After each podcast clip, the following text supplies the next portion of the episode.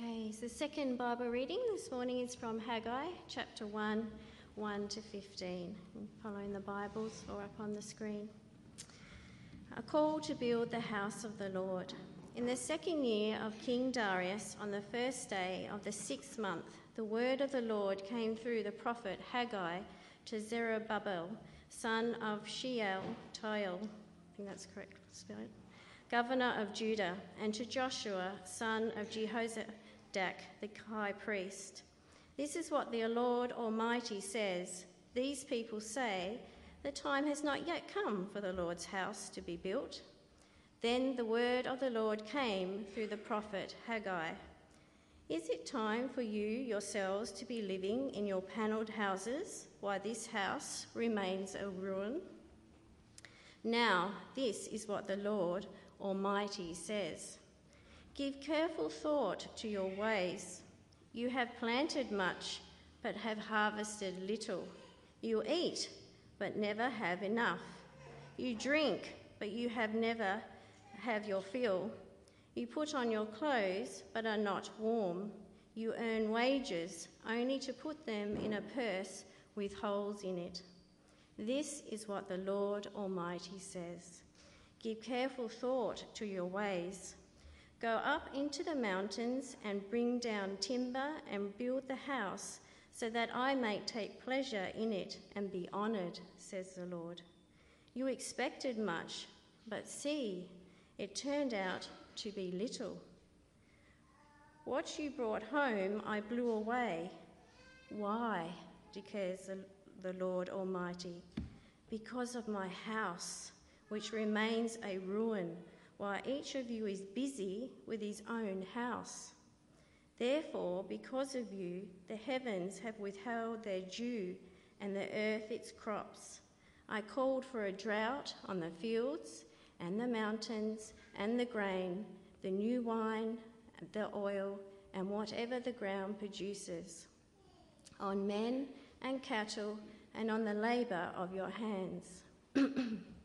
Then Zerubbabel, son of Shealtiel, Joshua of Jehozadak, the high priest, and the whole remnant of the people obeyed the voice of the Lord their God and the message of the prophet Haggai, because the Lord their God had sent him.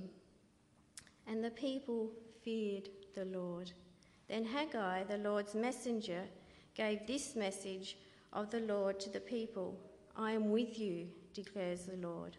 So the Lord stirred up the spirit of Zerubbabel, son of Shealtiel, governor of Judah, and the spirit of Joshua, son of Jehozadak, the high priest, and the spirit of the whole remnant of the people. They came and began to work on the house of the Lord Almighty, their God, on the 24th day of the sixth month in the second year of King Darius. It's the word of the Lord. Thank you, uh, Trish, for reading God's word to us this morning. And friends, uh, as we, I want to encourage you to keep your Bibles open uh, to uh, this book, uh, to this chapter, as we work our way through our text this morning. Well, let's first pray. Father, we thank you for your word. We pray you speak to us, Lord, through your word, that you encourage us this morning. In Jesus' name, Amen. Well, friends, this morning uh, we continue our series in the book of Haggai. Last week we started the, the first uh, message on this book, and today we're going to look at the second aspect here in this chapter. The book, as I said last week, is set around 520 BC, which was a momentous time for the Israelites. God was speaking to them through a prophet for the first time since they returned from the Babylonian exile. Imagine that. God is now speaking to them. And the primary theme of the book of Haggai is the rebuilding of God's temple. If I was to give a sermon series title, we might say it as God's Building Project. God's Building Project. The temple, it's the rebuilding of the temple which had been lying in ruins since its destruction by King Nebuchadnezzar in 586 BC. Let me very quickly recap what we've seen and we'll get straight into the text. which is, by the way, Haggai chapter 1, 12 to 15.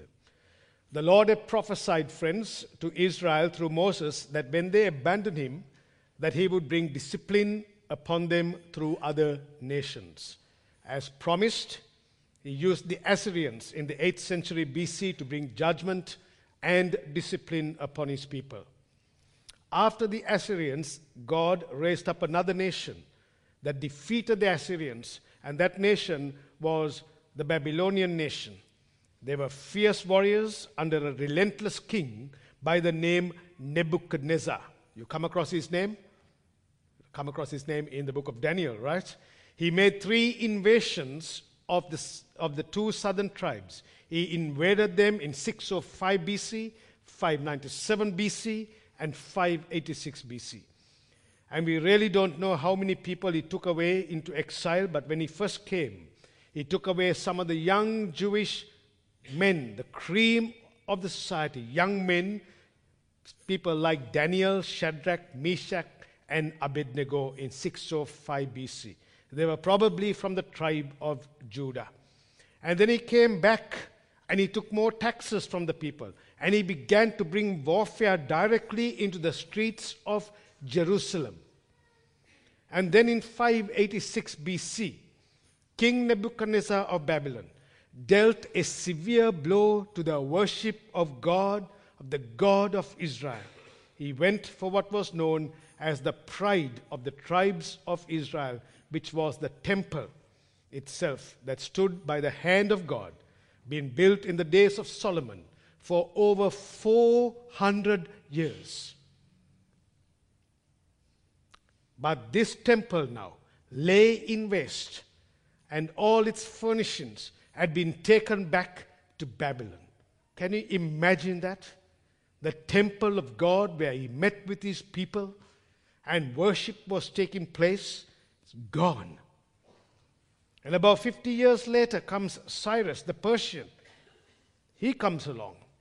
In fact, uh, the prophet Jeremiah said in Jeremiah 25 says that the hand of God's judgment is simply for a time upon, the Babylon, upon this nation, and the Babylonians will be used by, by God, but God will take the nation he has used to deal with his people and raise up another nation to bring judgment upon the Babylonians.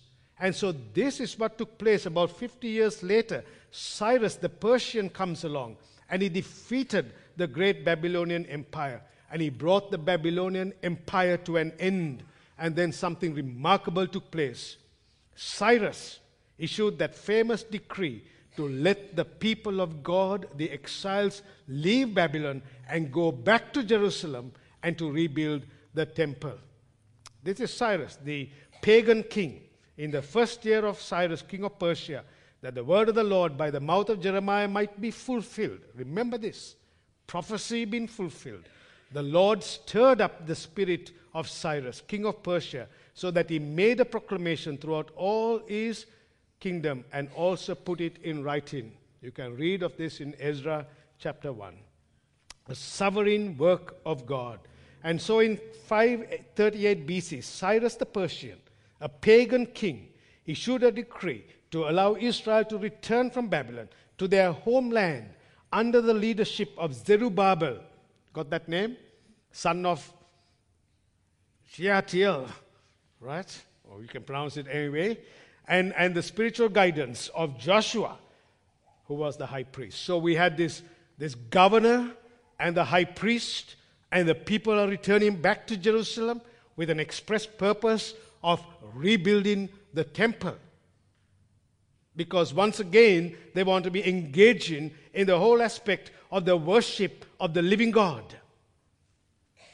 And so, as we noted last week, about 50,000 Jews returned from exile with the express purpose of building this temple. And this was during the time of Darius, who was king. And so, in 536 BC, they began to rebuild the temple. Ezra uh, chapter 3, you can see that. And they started off well.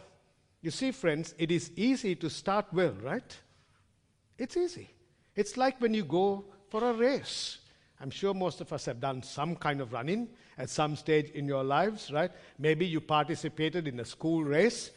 I have. I didn't do so well, right? It's always good. You put all the energy, and it's not like Usain Bolt, right? That guy was here in Melbourne. His style is just weird. Anyway, it doesn't matter. The point is, you go running, right? And you start hard, and by the time you come to an end, if you put all your energy at the start, not much left in the tank afterwards. And you're huffing and puffing. The idea is to finish well. Even though you might not run the race fully and become the first or the second or the third, to finish well. See, they started off well, but as time went on, they began to slack and they began to focus on their own houses, and God's house and temple building was secondary to them. What was here a problem was not just the building of the temple, but it was a spiritual problem. Don't you see it? Because God, the living God, has no longer been the priority in their lives. And so God says to these people, consider your ways. Stop and think. Consider how you're living. Consider what you're doing. Consider my glory. Consider where I stand in the priorities of your life. And the people just went away, and you see there was judgment and so forth. So this morning, just three things in the, in the passage, which is 11 to 15, sorry, 12 to 15. We see three things the repentance, the reminder, and the renewal. Three, three R's there. It's, I hope it's all right. So you get the, the repentance, the reminder, and the renewal. If I was, I was tempted to put another R there, uh, which is number four, but it's not the result, because you'll see a result that takes place as well. You might want to add that uh, other point. But here we see, friends, the repentance. Look at verse 12. Then, look at verse 12 in your Bibles. Then Zerubbabel the son of Shealtiel and Joshua the son of Zadok, the high priest, with all the remnant of the people of God, obeyed the voice of God, voice of the Lord their God, and the words of Haggai the prophet, as the Lord their God had sent him. And the people feared the Lord.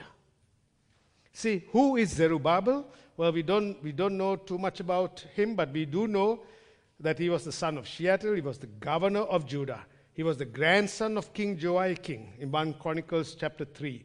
And Jehozadak was the high priest. And the remnant, who are the remnant? When we think about this word remnant, we always think about the faithful ones, right? We think about the remnant who are always there were always busy, were always working, were always put their faith and trust in the living God, the remnant faithful. What happens to them? Look at the text, friends. They heard. They heard the voice of God. They listened to his word as brought through by the prophet Haggai. And they came under conviction of God's word. And things began to take shape. We see a repentance that's going on here. Why do I say that there is a repentance? Let me come to that in a moment. But think about the Word of God. What do we think about this word, friends? For example, in Hebrews chapter 4 and verse 12. For the Word of God is. What is it? Your turn. Come on, let's say it. It is living, active, sharper than a two edged sword, piercing to the division of the soul and of spirit, of joints and of marrow, and discerning the thoughts and intentions of the heart. That's the Word of God. And this is why, for example, when the church gathers on the Lord's Day, you see, today we've gotten perhaps that Sundays are the Lord's Day. Is that, that does that resonate? Or is it just another day? Every day is a blessing, but the Sundays are the Lord's days, friends. And that is why, when, for example, when the church gathers on the Lord's day for corporate worship, one aspect of that is the preaching of God's word. It'll be so easy for preachers to just come up without any preparation, say a nice story about what happened, how was the weather past week, uh, what do you think of Usain Bolt coming into the city, what do you think of Melbourne City? We can come and say lots of things here, right? What about the cricket? Did you watch that? I mean, we thought that Australia would actually win that first test, right? The way things went, if you're following the cricket, it doesn't matter. I love the cricket, you know that. But things have changed. Right? We preach God's word. This is the word of God. And I want to encourage you, brothers and sisters in Christ, to pray for this church, that this church here at St. Stephen's, by the grace of God, will always be a church that is word driven. This is above the preacher, right? This is above the leaders. This is above how we do church. We don't do church our way, we do church whose way? Uh huh. God's way. There might be so many ministry strategies and everything else, which is all good, by the way. I'm not putting down any of those things. Ultimately, for me as a pastor, for me as a minister, I keep preaching this word and trusting the Lord to do his work in his church. I we follow his word. You see, friends, these people, they heard the word. For the word of God, we hear the, through, for, through the word of God, we hear the voice of God speak to us. And so I want to encourage you, as brothers and sisters in Christ, as mums and dads here, read the word with your children, right? You get a children's Bible if they are little kids. I remember reading those, uh, the kids' Bible, all the pictures there, and it was, was great fun, right? You read it with the kids, you learn things there. As a family, open God's word, read it as husbands and wives, pray together. As an individual, read God's word. Let the word of God saturate us so that you will be a Bible believing, God honoring by the grace of God, a word driven Christian. Correct? You pray for this church that it will be a God, God's word driven church. Because if we lose this, friends, from the pulpit, we are lost. Do you agree? And that is why in the Presbyterian Church, if there is a senior minister in a congregation, he and he alone is responsible for anyone who preaches from this pulpit. That's how the Presbyterian Church government has been structured so that if there is anything that goes wrong in the worship service or in the preaching of God's word, the minister is held responsible because it is his duty to see that everything is done in proper order, including the preaching of God's word. So you can pray for our ministers, for your ministers. Sorry, your ministers. right. Notice these people, what they did, friends. Two things happened here. Notice that the people turned to God, and there were two things that resulted as they came under the power and conviction of His word. One, they obeyed the word.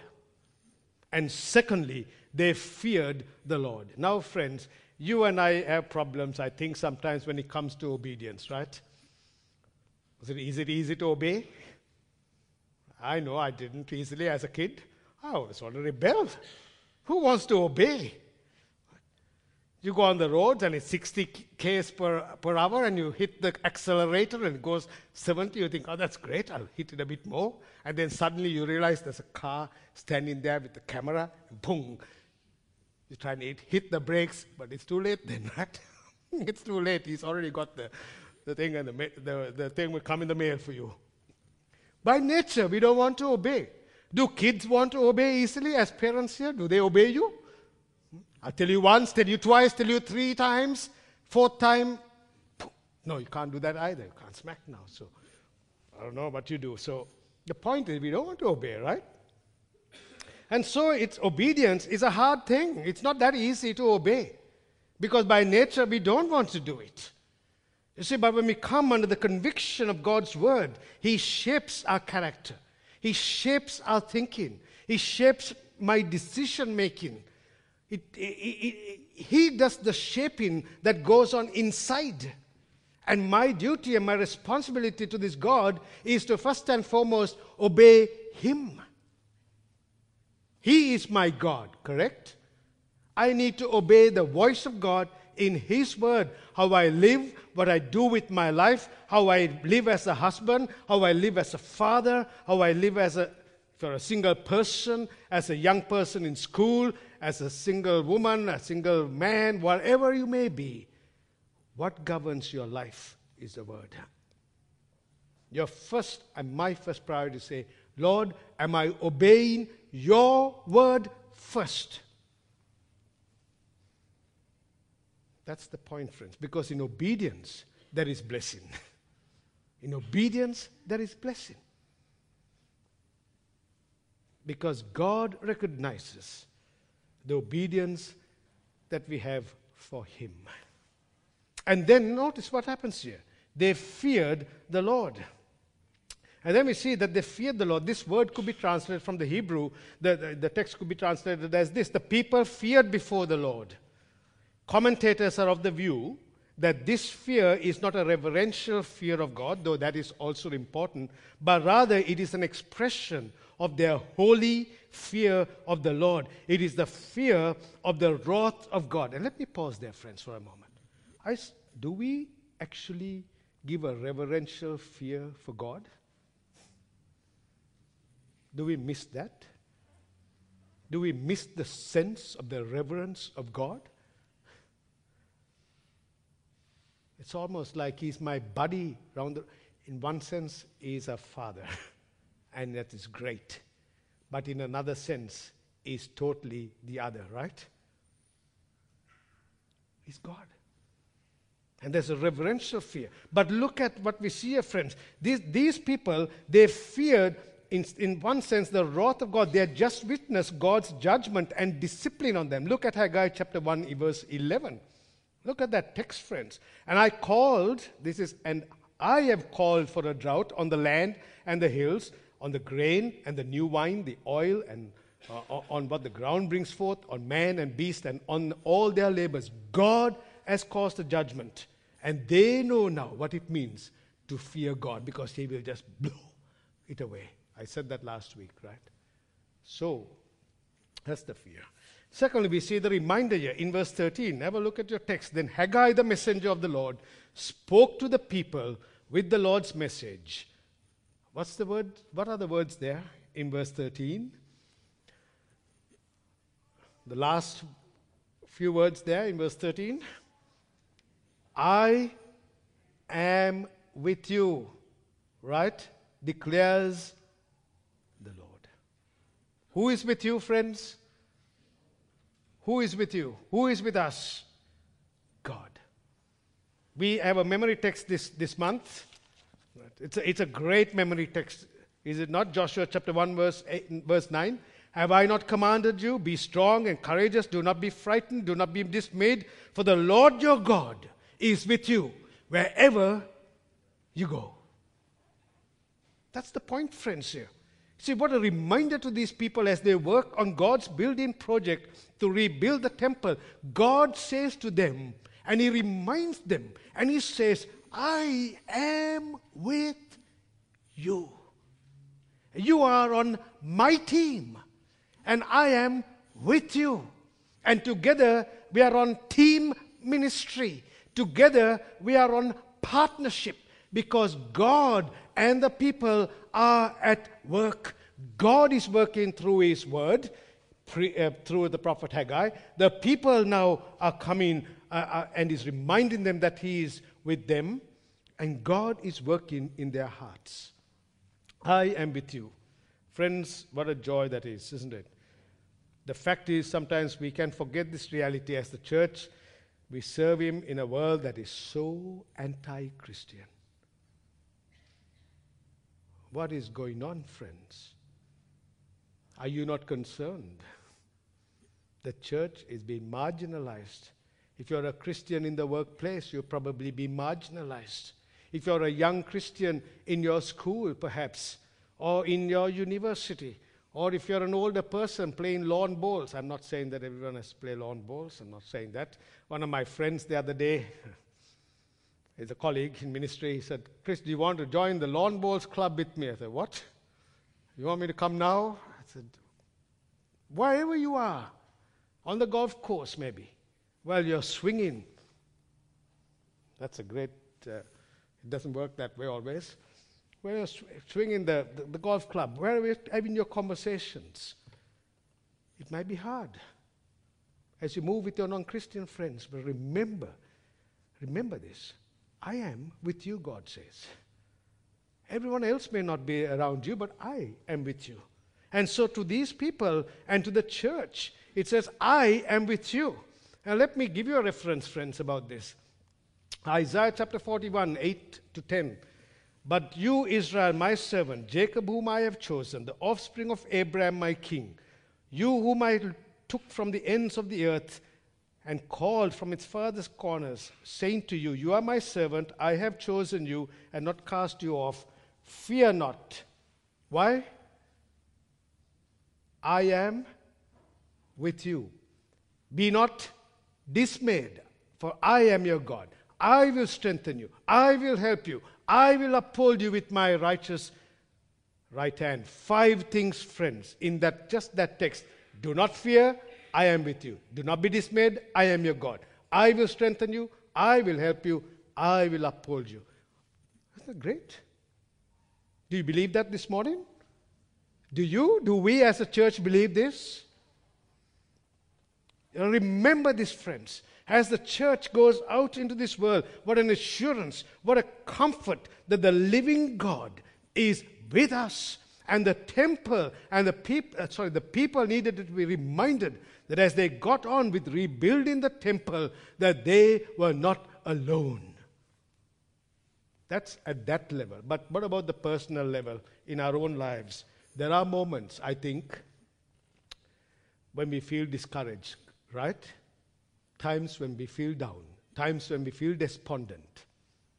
Remember, He is with you.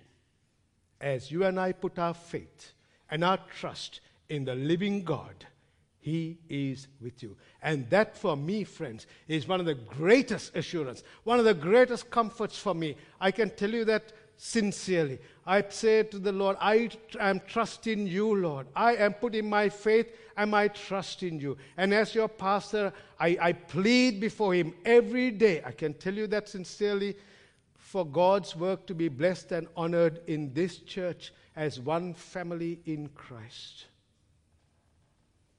That's my prayer. And I am with you, God says.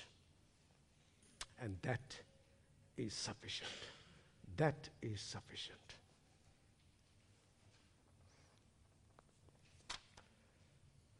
So, friends, I am with you. These people needed to be reminded. He was with them and He is with us. As I mentioned last week, we are not building a temple here on earth.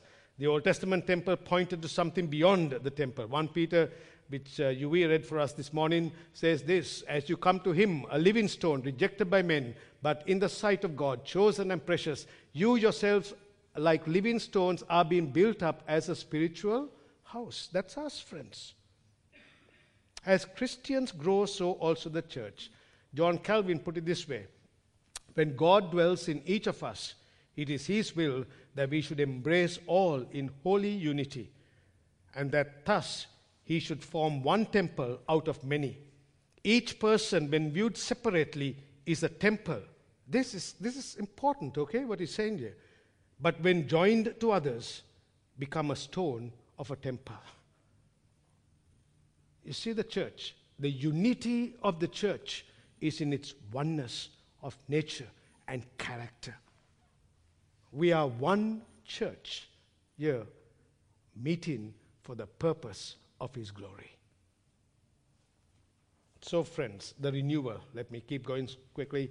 We see the renewal that is in, in, in the passage here as well. Look at verse 14. And the Lord stirred up the spirit of Zerubbabel, the son of Shealtiel, governor of Judah, and the spirit of Joshua, the son of Jehozadak, the high priest. And they came and they worked on the house of the Lord of hosts, their God. And in verse 15, on the 24th day of the month, in the sixth month, in the second year of Darius, the king. Notice that the Lord stirred up the people. This was God's stirring up. You know, sometimes we need to be stirred up, right? We need the encouragement, we need the boost to be stirred. And who stirs us up, friends, for God's work and ministry? It is the Spirit of God. God stirred their hearts. God gave them the motivation. God intervened. God gave them the spiritual renewal. God does that work from inside. Do you let, are you letting God stir your heart, your spirit, so that you're moved by the living God? Or are you saying, God, no, I shut the door to you, Lord. I want to do it my way. It's not, I don't want your way, but it's my way. And God says, I want to stir you. Let me stir up your spirit. Because when He does that, friends, the sky is the limit for service. Because you won't be saying, not me, you'll be saying, Lord, use me. All right? Because He stirs your heart. He uses His word. He uses His Spirit, He uses His people, but primarily He uses His Spirit to stir His people. Not by might, nor by power. The prophet Zechariah said that, right? But by my Spirit, says the Lord. This church can't be built by my plans or John's plans or the session's plans. We can have plans, they're all good things. Don't get me wrong, very important to have strategies and all of that. But in the end, friends, who must stir our hearts? The Lord. So let's pray that God will stir our hearts. And then he says, the Lord of hosts. You see, the Lord of hosts, friends, is, is an interesting term. It's, uh, it conveys the idea that the Lord of hosts is a military word. It conveys the thought of God as the leader of Israel's armies. Then look at, look at 1 Samuel 17. Then David said to the Philistine, You come to me with a sword and with a spear and with a javelin, but I come to you in the name of the Lord of hosts, the God of the armies of Israel. That's the Lord. Look at, uh, one, uh, at Psalm 24, verse 10. Who is this King of glory? The Lord of hosts. He is the King of glory. And we will wind up now to just highlight a few things on this glory, this God. Let me say a few things about this. God creates for his glory. I have notes here. If you want to get a copy of that, you can always ask me. God creates for his glory. God elects his people for his glory. Jeremiah 13. The first one was Isaiah 43. God saves them from Egypt for his glory. Psalm 106. God restrains his anger in exile for his glory. Isaiah 48. God sends Christ to earth for his glory. And then we see here the exact date that is mentioned 21st day, day of September, that's the calculation. A previous date was 29th August at the beginning of the letter. Within three weeks, three and a half weeks perhaps, the people came and worked together because God was at work and the people. Friends, this morning, the church exists for His glory. And Jesus says to us something I am with you as you get on with your work. Where does that come from? Anyone? The Great Commission. I am with you. And so the Lord of hosts is the one that deserves glory.